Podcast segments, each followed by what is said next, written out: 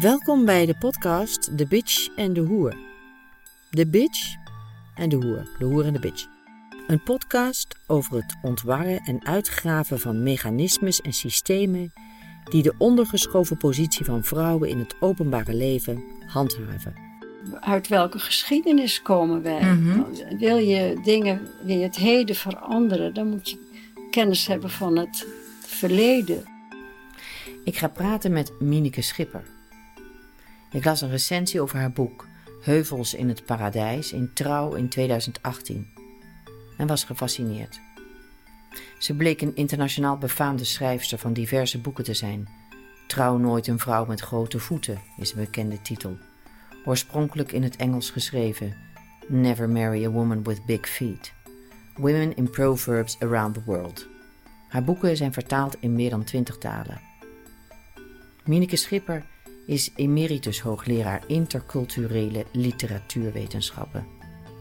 Het is de diep verankerde geschiedenis van het vrouwelijk lichaam die Schipper stap voor stap reveleert en toelicht aan de hand van mythen, religieuze boeken en praktijken, kunst, spreekwoorden, anekdotes en persoonlijke gesprekken met informanten van over de hele wereld.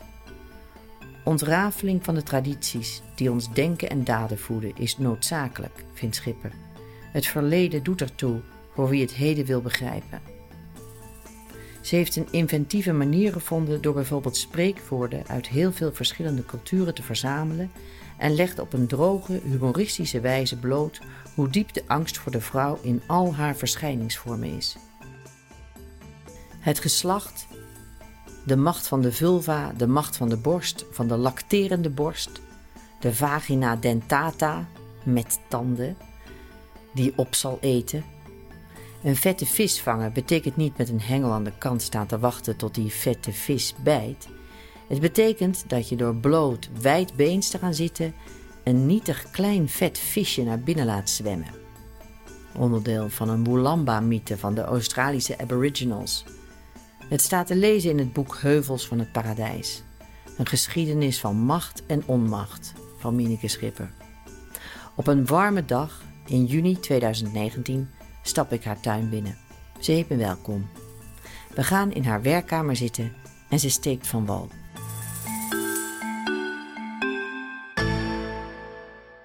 Ja, er is natuurlijk een, uh, een begin van ongelijkheid tussen mannen en vrouwen in de zin dat uh, vrouwen zowel jongetjes als meisjes baren. En daarmee had je een, uh, een ongelijkheid als een soort universeel startpunt. En in de oudste scheppingsverhalen vind je dat terug. Dat die, uh, die moeder aarde ligt als een soort lijf uh, over de aarde. En zij heeft allemaal geboortekanalen waar het leven uitkomt. De planten, de dieren, de mensen. En uh, daar komt geen man of mannelijke god aan te pas. Want dit is het, de vrouwen geven, baren het leven. Mm -hmm.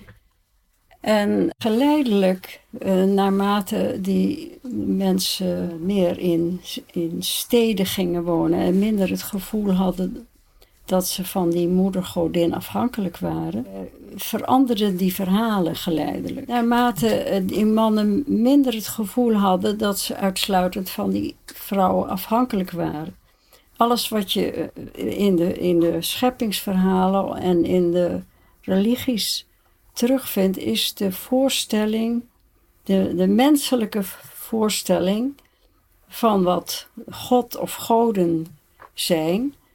Want niemand heeft ooit God gezien. Mm -hmm. Dus uh, mensen projecteren hun eigen emoties en angsten en gevoelens op die godenwereld. En die zie je dus geleidelijk veranderen in de loop van de geschiedenis. Ja, eerst bijvoorbeeld zit er een oud mannetje op moeder aarde en plukt balletjes uit haar lijf, stukjes vlees. En daar maakt hij dan, uh, ja inderdaad, rondjes van balletjes. En dan worden dat uiteindelijk mensen. Dus zijn rol is om daar mensen van te kneden en om ze het leven te geven. Nou, de hele rivaliteit die zich ontwikkeld heeft, is de rivaliteit tussen enerzijds dat levensschenkende baren van, van bij, in de mensenwereld en dus ook in de godenwereld. En uh, dus geleidelijk ontwikkelt zich dat. Dan krijg je een, een hemelgod die met zijn, uh, die zijn zaad laat regenen op de aarde. En pas daarna kan ze die, uh, dat leven uit haar geboortekanalen laten komen. En geleidelijk zie je dat het een levende mannelijke God is die al het leven gaat schenken. Dus je krijgt een soort, uh, nou in de monotheïstische godsdiensten, een God de Almachtige. Maar die heeft helemaal geen vrouwelijk element meer nodig. Uh, en in heel veel godsdiensten wordt die, die vroegere aardgodin de vrouw van. Mm -hmm. ja, dus er is een, uh, ze had een, een enorme carrière mogelijkheid, zegt, zegt een antropoloog als Mircea Eliade. Maar uh, zij kon niet door het glazen plafond van haar huwelijk met de hemelgod heen. Mm -hmm. En geleidelijk is zij gewoon uh, of onder het tapijt geveegd of ze werd de onderdanige echtgenote van. Mm -hmm. En wat je dus ziet is steeds opnieuw die uh, ook in de, in de redenering van de, van de menselijke samenleving. Uh, ja, goed, wij hangen dus wel van haar af, omdat zij uh, die, uh, dat levend baart. Hè. Het is natuurlijk heel oneerlijk dat ze en jongetjes en meisjes baart. En dat wij voor onze zonen afhankelijk zijn van, van vrouwen, van de mm -hmm. geboortekanalen van vrouwen. Maar de, de verhalen die ontwikkeld worden, dat, die zijn dan goed, zij doet dat, maar dan, ze kan natuurlijk niet ook in de andere terreinen van de menselijke samenleving op gelijke voet met ons meedoen. Dus wat je ziet is, uh, bijvoorbeeld in de westerse wereld, dat de vrouwen geweerd worden uit de professionele gildes, waar die mannen mm -hmm. gevormd hadden van hun. En, komt dat allemaal vanuit die. Ik denk vanuit angst, competitie. Ja, vanuit de, de ja. macht die, die de vrouw al zou hebben. Ja, dat, het is natuurlijk gewoon te gek. Ik bedoel, het is, het is ook een, een, een onevenwicht, zou je kunnen zeggen, als je er van buitenaf naar kijkt. Hè, het, het, zou natuurlijk misschien meer harmonisch geweest zijn als mannen hun eigen zoontjes konden baren. Dan, mm -hmm. dan had je allebei iets, iets in te brengen ja. in, in dat hele baren. Maar je ziet bijvoorbeeld in het verhaal van Adam en Eva. Hè? Eva wordt in de Bijbel de moeder van alle levenden genoemd. Dat is mm -hmm. natuurlijk een enorme eretitel. Maar bijna meteen wordt haar die eretitel afgenomen, want zij heeft de dood hè, in de wereld gebracht door van die appel te eten.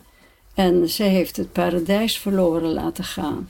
Nou, als je nou op afbeeldingen kijkt in kerken en in kathedralen, dan vind je dus de, de verbeelding van dat scheppingsverhaal. Hè, dat God maakt Eva van een klein onderdeel van de man, dus mm -hmm. daarmee schep je hiërarchie. Ja. Bovendien, zij komt later dan hij. Dat was ook een, een argument voor rangorde. Uh, maar op de afbeeldingen zie je op een gegeven moment dat Adam Eva baart, als het ware. Want uh, kijk maar op deuren in kathedralen of kerk en, uh, in de, van de 12e tot de 16e eeuw. Dan zie je dus dat God, een man met een baard, voorgesteld mm-hmm. als een man met een baard, die trekt Eva met zijn linkerhand uit Adams lijf. Adam slaapt rustig door, want weeën in het paradijs, die waren ze natuurlijk niet. En hij maakt uh, met zijn andere hand een zegenend gebaar.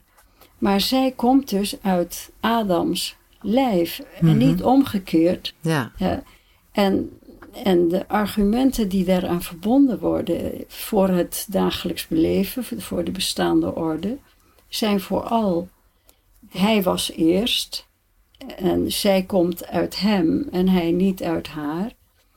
Dus hij is de hoofd van het gezin. Mhm. Hij is het hoofd van het gezin. Hij is degene die, eh, ja, die het voor het zeggen heeft, die basis over zijn vrouw en zijn kinderen.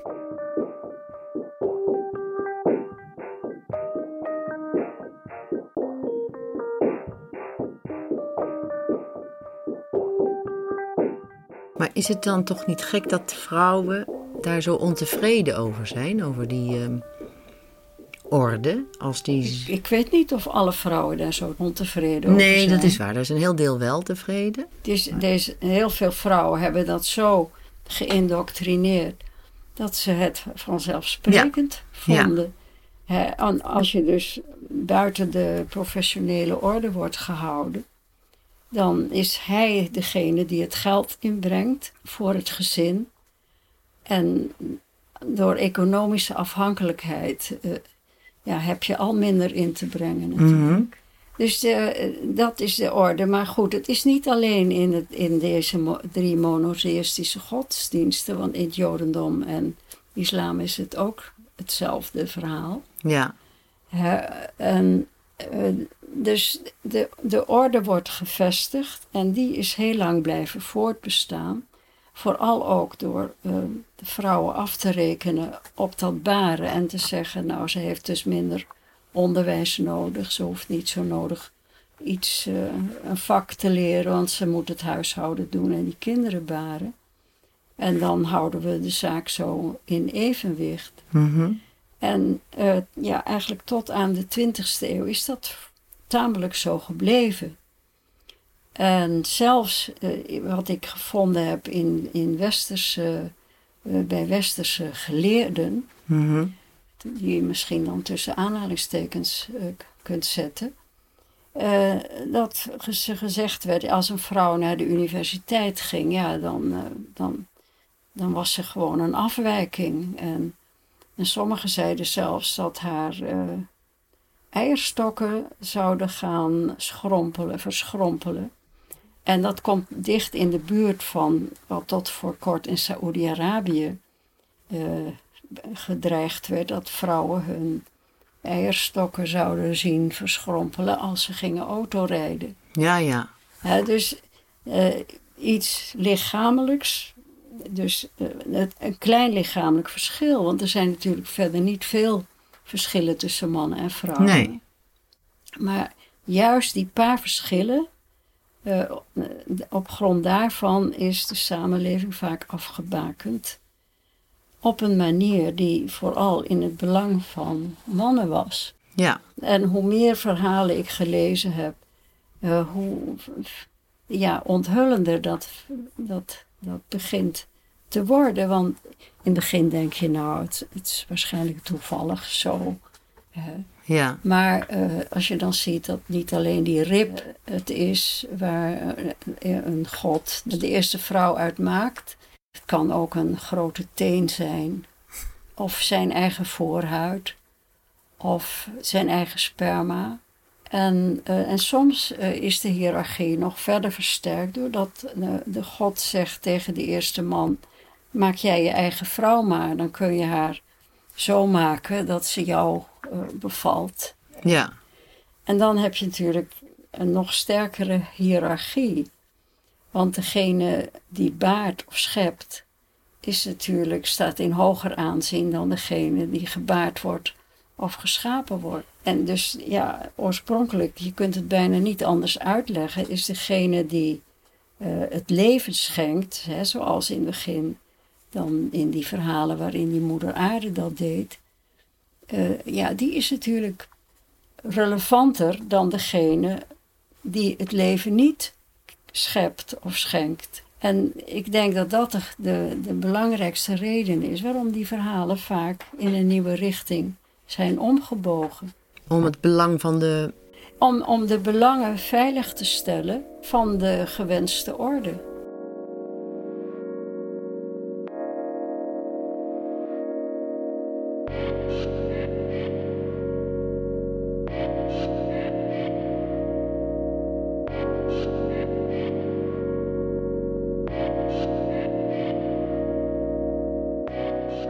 Wat ik het rare vind, is dat als ik ben een domineesdochter.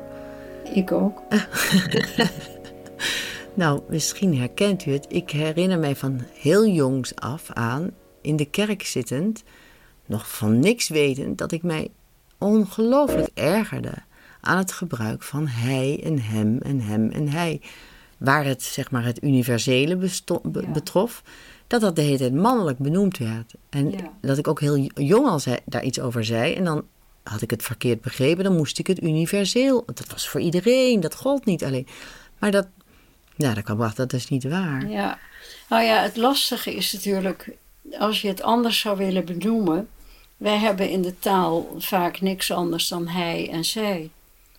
En eh, omdat de verhalen vanuit mannelijk perspectief verteld werden, krijg je dan uh, dat het op die manier ook uh, ja, de, de belangen weerspiegelt van degene die, uh, aan die de macht hebben. Mm-hmm. Zo is het gegaan. Dat Augustinus zelfs, die, die, dan dus een, een zeer vereerde heilige geworden is, dat al voordat zij een zonde had begaan in het paradijs, was Eva al ondergeschikt aan Adam. Hij, hij kan het zich gewoon niet anders voorstellen. Nee.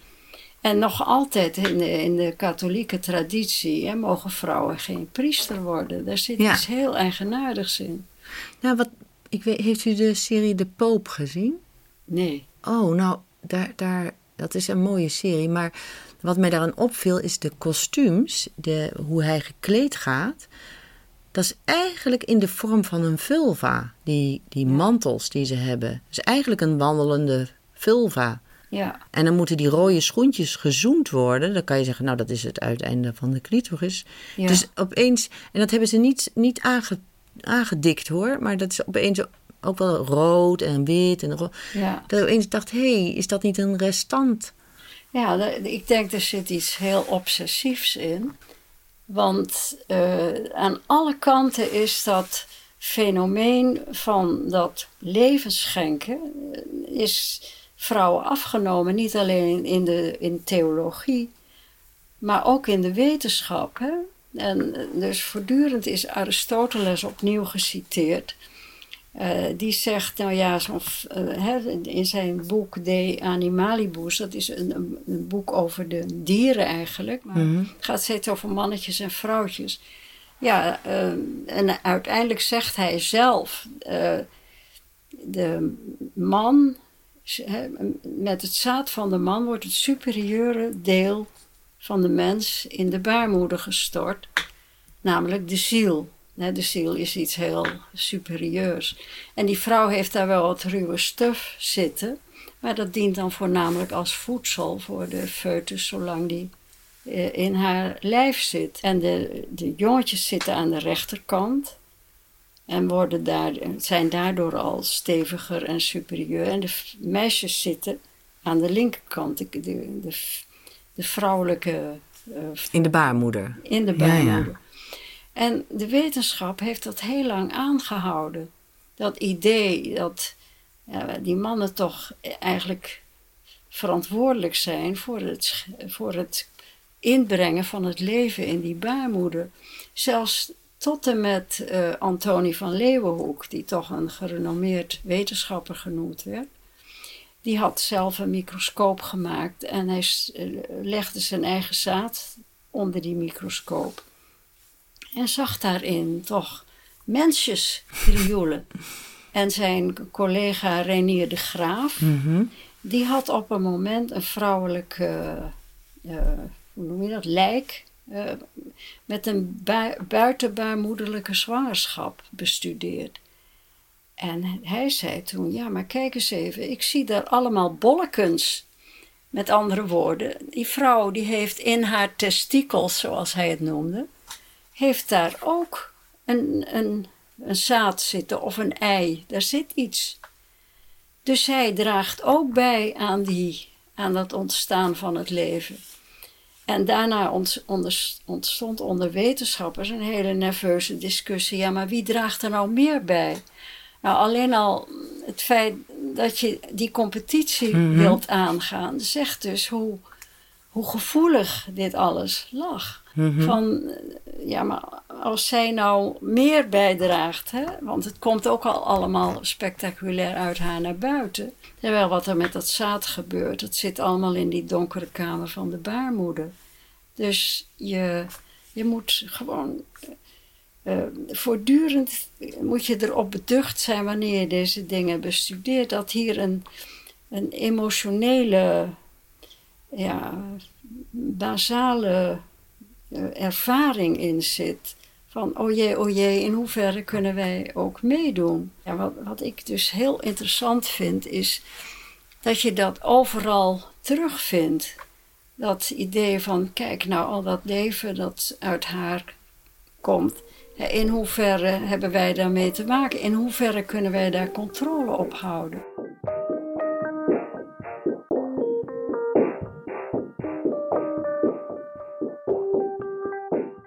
In een interview met Kautar Darmoni in de Volkskrant van 1 mei 2020 las ik een aantal uitlatingen die in verband staan met wat Mineke Schipper beweert.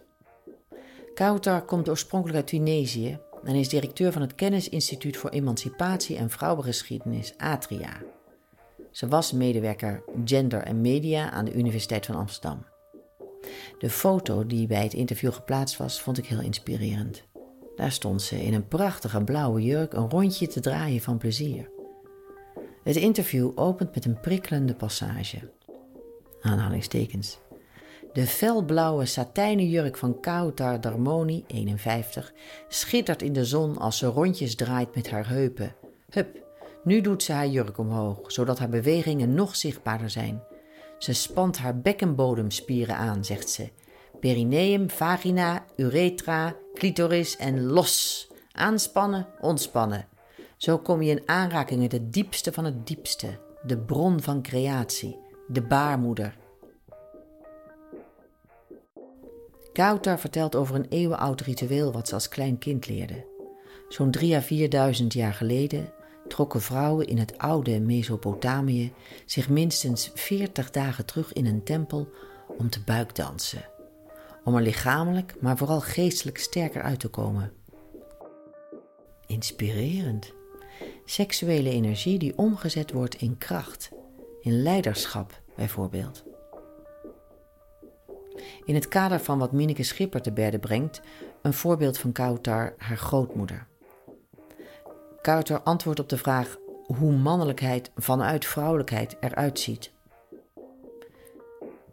Ik heb dat mijn oma zien doen toen mannen in de familie mijn tante wilden uithuwelijken en zij daartegen was. Ze ging naar de huwelijksbijeenkomst met 42 mannen. Ik was erbij als klein meisje. Mijn oma ging zitten, deed haar sluier omhoog en stak haar borsten vooruit. Het had niets met seksualiteit te maken. Het was de oermoeder die in haar naar boven kwam. Ze zei rustig: Zolang ik leef, gaat dit niet gebeuren.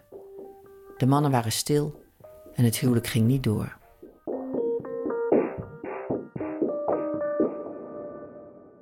Heel veel spreekwoorden. Ik ja. heb dat uh, grote spreekwoordenonderzoek gedaan. Uh, naar wat er zoal over mannen en vrouwen gedacht wordt in de, in de spreekwoordencultuur die overal bestaat.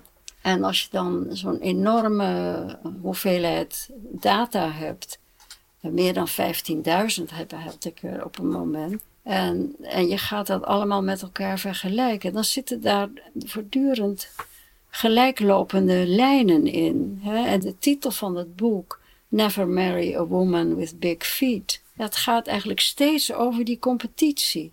want het idee dat die vrouw metaforisch dan uh, dat grotere voeten heeft, dat betekent meer in haar mars hebt. Mhm. Waar blijf je dan als man? Dus ze moet, dat is dan eigenlijk de boodschap, ze moet kleiner zijn, ze moet jonger zijn, ze moet minder opleiding hebben. En, uh, en zorgen, zorgen wel voor dat ze onderdanig is. Hè? En de mond houdt als jij het woord wil voeren.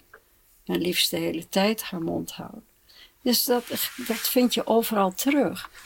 Want dat, dat, dat spreekwoord, never marry a woman with big feet, toen ik het in Peking citeerde, ja, gingen daar golven van herkenning door de zaal. En ja, het, het komt eigenlijk overal terug. Ja, en ook het idee, er was nog een paar jaar geleden een hele reeks over in de NRC. Over uh, hoe gaat dat in een relatie wanneer een vrouw meer verdient dan haar man. En ja, dat, dat, vinden mannen kennelijk toch vaak heel moeilijk. Uh, zo lang ben je economisch dominant geweest. Ja. En uh, ja, het idee dat een een, een vrouw met een hoge academische opleiding met een huisschilder trouwt. Dat komt wel eens een keer voor. Nou, daar kan niemand over uit. Terwijl als een, eh, een, een medisch specialist met een verpleegkundige of een eh, secretaresse het aanlegt, dan wordt dat toch vaak nog best uh, acceptabel gevonden. Ja, zeker. Dus ja, het, dit hele gegeven, dat werkt dat werkt nog steeds hardnekkig door. En daarom is het zo belangrijk om, om te kijken uh, uit welke geschiedenis komen wij. Mhm.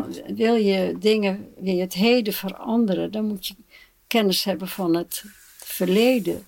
Het mooie van mensen is natuurlijk wel dat wij altijd, eh, dat zie je overal in, in ingewikkelde situaties in de wereld, dat mensen zich kunnen aanpassen en vernieuwing kunnen mhm. accepteren. En uh, dus maar in dit opzicht moeten we er wel nog hard aan werken, denk ik. Wat ik wel fascinerend vind, is dat het iets is wat wel over de hele wereld gaande is. Ja. Dat, uh, dat je de ja, je, je, kan er met op veel, in, ja, bijna alle werelddelen kan je er een gesprek over met een vrouw voeren. En, die, en, en, dan begrijp je. En, ja. Nou ja, maar, en daaruit heb ik dan toch een diepe verbazing dat het zo lang heeft kunnen blijven bestaan, deze dominantie, die toch door heel veel vrouwen als uh, onaangenaam wordt ervaren. Maar als je, als je afhankelijk bent, dan heb je weinig keus, denk ik. Ja. En vrouwen hebben ze natuurlijk enorm laten afrekenen op hun uiterlijk altijd. Want dat was de enige manier om je van een, een goede partner, een rijke liefst, van wie je dan de rest van je leven afhankelijk bleef. Dat was je enige carrière mogelijkheid. En hoe aardiger je eruit zag, hoe, hoe uh, gemakkelijker dat ging. Dat is nog, denk ik wel. Ja, nou, niet, ik denk toch bij veel vrouwen niet meer zo. Nee, maar het is wel nog steeds um, een, een grote speler, het uiterlijk en, ja, uh, en, en, de ranking naar aanleiding daarvan. Ja. ja. nou wat dus ook interessant is, is die twee mechanismen die je over de hele wereld vindt. Uh, en die uitgedragen wordt, uh, in, met name in, de, in, in spreekwoord in de hele populaire cultuur. Uh, het ene mechanisme is uh, vrouwen zoveel mogelijk kleineren. Ze stelt niks voor, eh, ze heeft geen hersens, ze is emotioneel instabiel. En, enfin, dus alsof ze niks voorstelt. En als je mhm. dat eeuwenlang te horen krijgt, wat gaat dat voor je betekenen? Het andere mechanisme is ehm, dat mannen elkaar moeten waarschuwen voor de enorme uh, ja, rampzalige krachten die vrouwen los kunnen maken. Dus uh, je zou zeggen, die twee spreken elkaar eigenlijk tegen. Hè? Want iemand die niks voorstelt, daar hoef je dus niet zo bang voor te zijn. Maar die twee, die spelen allebei een grote rol. En dat kleineren, ja, dat is zoiets als fluiten in het donker. Mm je, je wilt eigenlijk niet erkennen dat zij ook op gelijke voet met jou zou kunnen staan. Dat is gewoon te bedreigend kennelijk. Mhm. En het, uh, ja, het andere is uh, dat je, als zij te veel invloed heeft of te veel in haar mars heeft, hoe kun je haar dan in godsnaam controleren? Hè? En vooral ook omdat je nooit met zekerheid kunt zeggen, tenzij je haar opgesloten hebt de hele tijd, dat dat kind dat zij baart, dat het van jou is. Hè? Mother's baby, father's maybe. Mm Snap je dat idee? En, uh, en dat vind je ook overal terug.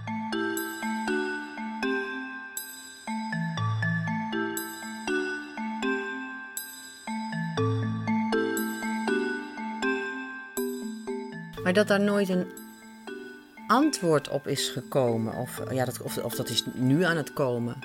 Het is één kant van de, de angst. Dus, eh, ik vind het zo gek dat het zo leidend is geworden. Dat wat zo leidend? Die angst. Dat die zo... Ja, ja, zo, zo ja. Die, ja, ik, ik, kan het wel, ik kan het wel begrijpen. Als je, als je heel onzeker bent over je eigen macht. Kijk, het is net als een, een dief die voortdurend bang is dat hij bij hem wordt ingebroken. Ja. Snap je? De, degene die de macht heeft, is altijd ook beducht om die macht en die privileges weer kwijt te raken. Maar het gekke is dat als ik er, als, als ik er wel eens over praat met mannen, dat ze vaak ver, uh, zich opeens bewust worden. Het is zo vanzelfsprekend. Het zit zo in alle haarvaten. Dat je het er echt moet benoemen. Dat ze zeggen, ja, verrek, inderdaad. Ja. Dus zo bewust zijn ze zich niet. Nee, maar daarom is het belangrijk om het over die geschiedenis te hebben. En ik denk dat het een, een, een geschiedenis die is... Hè, die dan eigenlijk, ja, en daar gaat dat boek dus over, hè, Heuvels van het Paradijs uh, over de paar lichaamsdelen waarin vrouwen van mannen verschillen. En als je dan gaat uitzoeken wat daar zo al over gezegd is, hè, dan, dan kom je al die oude angsten, kom je levensgroot tegen. Hè, de, de angst voor de, voor de vulva bijvoorbeeld, waar dan enorm veel verhalen over bestaan. Uh, dat ja, als je, als je daar naar binnen gaat, dan, eh, dan zitten daar tanden binnenin. Ja. En uh, die bijten steeds een stukje af en je houdt niks meer over. Of, uh, hè, dus ook al heb je in het begin een, een, een penis waar je u tegen moet zeggen, hè, die, die je helemaal om je middel moet wikkelen. Zo groot is die? Om, zo fantastisch groot is die. En, maar ja, anders, dus je moet hem niet over de grond laten slepen als je loopt. Want maar goed, dus als je dan een, een vrouw hebt en ze, heeft, en ze bijt elke keer een stukje af, dan hou je op laatst maar alleen over wat je in je handen kunt houden. En zo is het uiteindelijk gekomen dat hij nu zo kort is. Oh. Maar de, soms worden die angsten zo uitvergroot. Hè, dat dan zijn dat helemaal slagtanden die daar zitten. Of Soms uh, liggen daar piranha's op de loer. Nog meer. Uh... Ja, dus die angsten. En het, interessant is, als je psychiaters vandaag vraagt, dan hebben mannen soms nog van deze angstdromen. Ik bedoel, seks is natuurlijk toch iets van je uitleveren. En dan de boodschap die je dan hoort aan vrouwen is: Nou, ga nou maar gewoon liggen en wacht af maar je weet, het is een man. En, uh, de, en met hem heeft iedereen medelijden. Nou ja, het is verbijsterend en fascinerend dat we nu pas weten hoe, hoe leuk, ja, ik maak een gebaar nu met mijn hand, hoe de clitoris eruit ziet. Hoe inventief en mooi, best groot orgaan het is. Ja. Terwijl eerst bestond het überhaupt niet, toen was het een knopje. En nu blijkt het een, een heel handje te zijn. Orgaan, ja. ja. Maar eh, dat, dat is natuurlijk waar. Maar hoe, hoe meer de lust van vrouwen wordt uitvergroot, hoe groter de angst van mannen om te falen. En uh, dus ik denk dat we er niet zo heel veel mee opschieten om, om die vrouwen nu op een voetstuk te zetten. Mm het lijkt mij het mooiste, want die vrouwen hebben natuurlijk ook enorme angsten. Ja en onzekerheden. Als je dus eeuwenlang, als jou, jou als vrouw is voorgehouden dat je niks voorstelt. En dat je geen hersens hebt. Dat je eigenlijk alleen maar bent uh, om zijn nageslacht voor te brengen. Dan denk je, jeetje, kan ik... En, en kan ik het allemaal wel? Mm Ook nog, nog nu in de 21ste eeuw, hoeveel vrouwen bang zijn om een leidinggevende functie aan te nemen. Ja. Nou, daar zitten al die eeuwen van geïnternaliseerde onzekerheden die je zijn, voortdurend zijn aangepraat. Ja. En, en soms gewoon op basis van het feit dat jij dat baren doet. Nou, dat, Was vroeger natuurlijk ook een klus als je er 12 of 18 moest baren. Dat is niet niks. Nee, dan, dan ben je wel je hele leven Ja. zoet mee. Maar dat hoeft allemaal niet meer. Dus die één of twee die mensen nu eh, als kinderen in hun gezin willen hebben. eh, ja, dan hou je flink wat tijd over om andere leuke dingen te doen. En dat kan dus in eh, een aantal gevallen, in, een, in, in sommige bevoorrechte samenlevingen, lukt dat nu. En dat is natuurlijk wel een vooruitgang.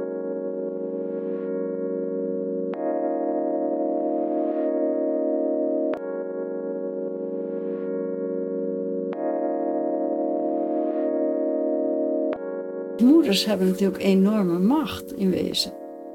Nog altijd. En eh, ik denk wel eens dat, daar, dat die macht behoorlijk onderschat wordt. Ze kunnen die kleine jongetjes maken en breken. En dat doen ze ook vaak. En eh, als je kijkt in heel veel culturen, en ook bij vrouwen die dus zichzelf heel geëmancipeerd vinden, dat ze die jongetjes anders behandelen vaak dan de, dan de meisjes. Mhm. Ja, ik had een keer een vrouwelijke collega uit Nairobi hier eh, te gast. En ze had vijf kinderen, vier meisjes en een jongen. En toen ze wegging en ik haar naar Schiphol bracht, toen had ze een fiets gekocht voor dat jongetje. Ik zei, en wat heb je voor de meisjes bij je? Ja, zei ze, maar ik mocht van hem niet weg als ik niet beloofde een fiets mee terug te brengen. Ik zei, nou, je moet wel goed opletten. Hè. Ze, Ja. ze, ze snapte heel goed wat ik Ja. bedoelde. Maar dat betekent dus dat dat jongetje is al eh, zo ver- verwend. Terwijl die moeder zo bezig is met emancipatie. Ja. Maar je vindt het hier net zo goed. Ik bedoel, Absoluut. als je, als je oplet, dan zie je dat overal. Wat ik ook heel graag hoop dat er veel meer verhalen over verteld worden, is ook wel hoe vrouwen elkaar eronder houden. Ja, Want dat gaat heel subtiel en dat is eigenlijk nog heel weinig in kaart gebracht. Om Ja. de, de, de macht van vrouwen en hoe ze. ja. En hoe ze eh, proberen elkaar eh, denigrerend neer te zetten. Ja. Ja, heel snel elkaar als, als, als bedreiging zien. En dus Ja. moet je. ja. Maar ja, dat is die oude competitie. Als je er, hè, en vaak word je afgerekend op je uiterlijk. Dus als je vroeger aan de man wilde, enfin, daar hebben we het net over gehad. Dan zit je natuurlijk in competitie met al die anderen die Ja. ook wel zo'n aantrekkelijke man willen. En, maar ook waar dat niet meer eh, zo is, vandaag de dag, hè, dan zit dat behagen er enorm in. Ja. Hè, en eh, aantrekkelijk eh, gevonden worden. En, dat is voor veel vrouwen zo- zo'n behoefte. En dat heeft allemaal nog met die oude, dat oude neerbuigende, eh, kleinerende te maken, wat je al door over je heen hebt gekregen. Dus je wil voortdurend bevestigd worden, dat je toch mag bestaan. Maar op een manier die buitengewoon treurig is in wezen. Ja, dus daar, eh, daar zit wel ook iets in waar vrouwen zelf van alles aan kunnen doen. Ja, nou ook eh, hoe dat werkt. Dus, omdat het zo subtiel is, Ja, dat je soms alleen maar een rilling in je rug kan voelen. Of wa- waardoor, omdat er iets in een toon is van een andere vrouw.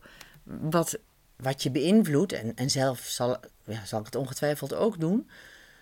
Dus het, is, het is echt een, een, een, een onbewuste laag. En, Ja. en dat heeft er ook mee te maken dat, dat er nog heel weinig beschreven is en onderzocht is hoe, dat, hoe het werkt. Maar in wezen eh, dat afgerekend worden op je uiterlijk, ik denk eh, daar moet ontzettend de bezem doorheen. Want eh, ja, het is eigenlijk de terreur van de buitenkant, hè, waar vrouwen op worden afgerekend. En niet op al hun talenten die ze hebben. Hè. En of je dat nou doet door vrouwen helemaal in te pakken, tot en met de niqab, helemaal in de, dik in de kleren. Of eh, dat doet door ze eh, sexy alles in de, hun hele lijf in de etalage te laten gooien. Eh, dat, maakt, dat zijn twee kanten van dezelfde terreur van de buitenkant. Ja. En waar natuurlijk, in, met name hier, de reclame heel geraffineerd op inspeelt. Je krijgt voortdurend te horen dat jij een loser bent.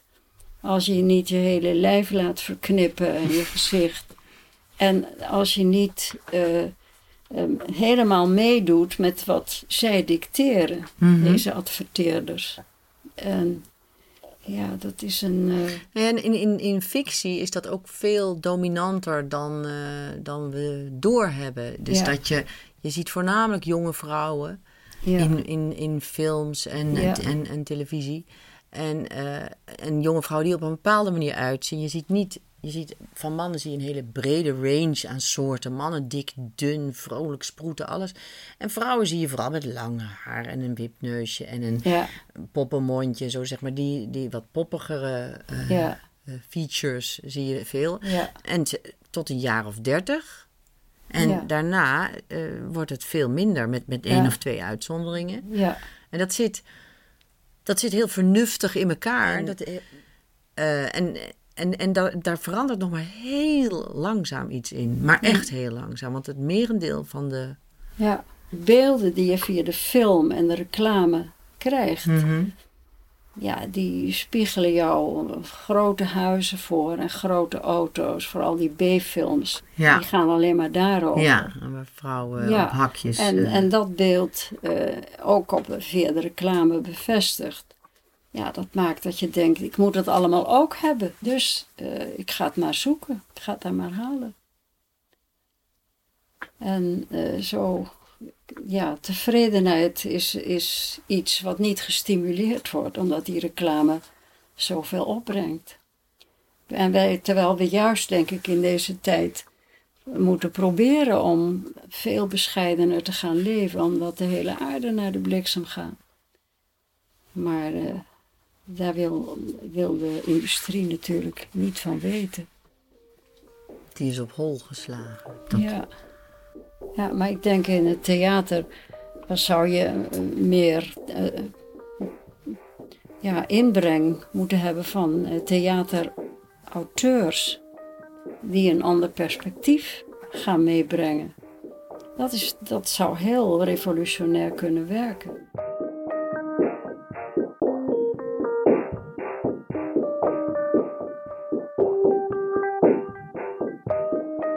De volgende keer ga ik praten met Eline Arbo, jonge theaterregisseur. Zij volgde in Nederland de regieopleiding en komt uit Noorwegen.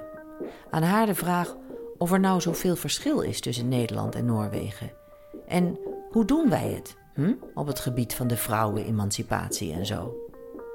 Wat, ik, wat, ik, wat me heel erg opvalt in het Nederlandse theaterveld is dat ik heb heel weinig voorbeelden van artistiek leiders die vrouwen zijn, die eh, regisseurs en actrices die moeders zijn en toch gewoon heel veel werk hebben. Bijvoorbeeld dat veel meer in Noorwegen en ook regisseurs die een heel goede carrière hebben, vrouwelijke regisseurs in Noorwegen die ook eh, gezinnen hebben. Dus het is ik heb veel meer voorbeelden daarvan in Noorwegen. En dan kijk ik naar Nederland en denk ik, waar zijn al die vrouwen? Waar, waar, waar, waar gaan ze naartoe op een bepaalde leeftijd? Misschien rondom de tijd waar je dan denkt, ik nu we een gezin eh, beginnen.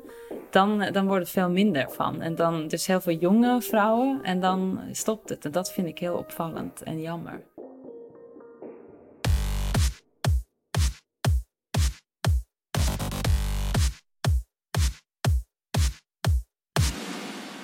Het interview van deze aflevering is in de zomer van 2019 opgenomen.